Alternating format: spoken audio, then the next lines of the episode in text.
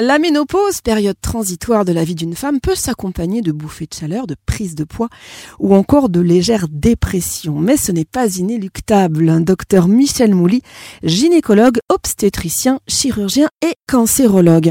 Docteur, sommes-nous toutes euh, égales face à la ménopause La ménopause, elle survient entre 45 et 55 ans généralement, mais elle peut être plus précoce ou plus tardive. 10 à 20% des femmes passeront la ménopause sans difficulté, mais ignoreront les conséquences à long terme de la carence en œstrogènes. 12 millions de femmes sont ménopausées en France et seulement 500 000 sont traitées par un traitement hormonal de la ménopause.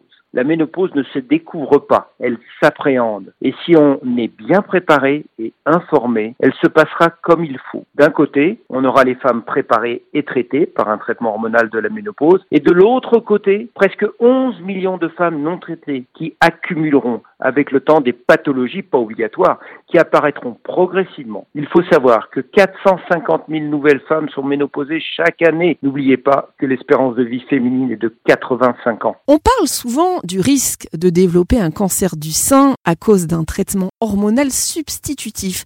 Euh, tout d'abord, docteur, pouvez-vous nous expliquer ce que c'est et puis les risques éventuels? Le traitement hormonal de la ménopause à la française, en utilisant des molécules naturelles, bioidentiques, c'est-à-dire pas comme aux États-Unis qui sont de synthèse, ne provoque pas le cancer du sein. Il le révélera légèrement plus tôt. Il a un rôle qu'on dit promoteur, mais pas initiateur. Il ne faut pas commencer un THM, traitement hormonal de la ménopause, sans avoir fait, et surtout chez une femme à risque familial, qui a des antécédents maternels, un bilan mammaire précis. Mammographie, échographie mammaire, plus ou moins IRM mammaire en respectant l'âge de prescription, c'est-à-dire toujours avant 60 ans ou dans les 10 ans qui suivent le début de la ménopause. Les œstrogènes seuls, quand la femme n'a plus d'utérus, réduisent le risque de survenue du cancer du sein d'au moins 30%. Les principaux risques du cancer du sein sont surtout l'âge, 63 ans et plus, le surpoids et l'obésité, l'alcool et la sédentarité. On sait qu'une femme ayant eu un cancer du sein réduit le risque de récidive de 30 à 40% si elle ne prend pas de poids, surtout si elle en perd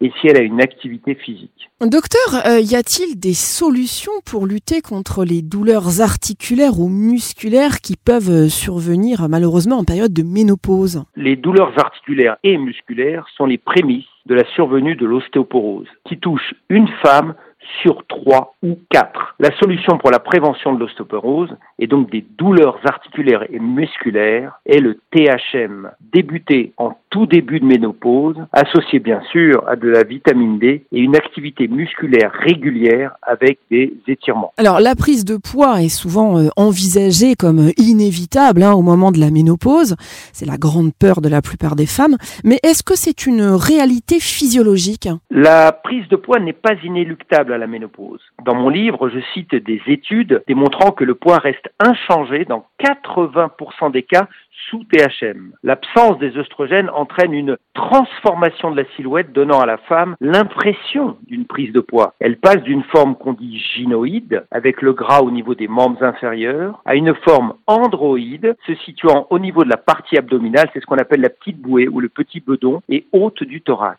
La réduction de la consommation des protéines entraîne également une fonte musculaire remplacée par une masse grasse. On appelle cet élément la sarcopénie. Et le docteur euh, Michel Mouly, qui est gynécologue obstétricien, chirurgien et cancérologue, consulte à son cabinet à Paris, dans le 16e arrondissement.